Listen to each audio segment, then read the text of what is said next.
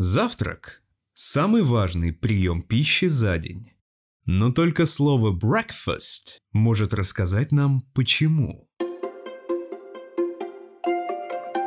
Начнем с русского языка. Принято считать, что слово «завтрак» – это наследие исторической бережливости славян, готовивших еду с вечера, чтобы завтра утром было что подать на стол. Это не так. Завтрак – это современная форма древнерусского заутрака, заутренней трапезы. Никакой большой загадки здесь нет.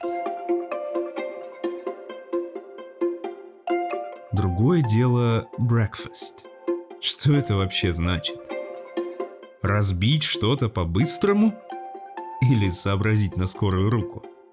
Давайте разберемся. Начнем со слова fast.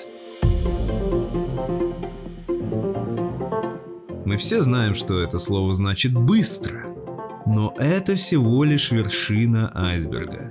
Если быть точным, в английском языке существует два совершенно разных fast. Это так называемые амонимы, братья-близнецы, одинаковые по написанию и звучанию, но разные по значению. Один, более популярный брат, пришел в английский язык из суровой Скандинавии. Там fast значит сильно – и когда сильно бегут, это то же самое, что бегут быстро. Таким образом, скандинавское слово fast сильно, крепко стало английским словом fast быстро, скоро. Хотя и в некоторых идиомах по-прежнему встречается изначальное его значение. Например, fast asleep. Крепко заснуть.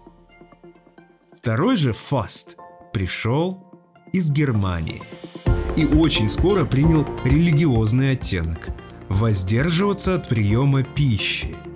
Таким образом, этот второй fast в английском языке означает очень простую вещь – пост – А поскольку утро – это время, когда вы, в зависимости от ваших диетических предпочтений, не ели по 8, 12, а то еще большее количество часов, слово breakfast служит простым и очень важным напоминанием. Пора прервать этот пост. Или break this fast. Breakfast –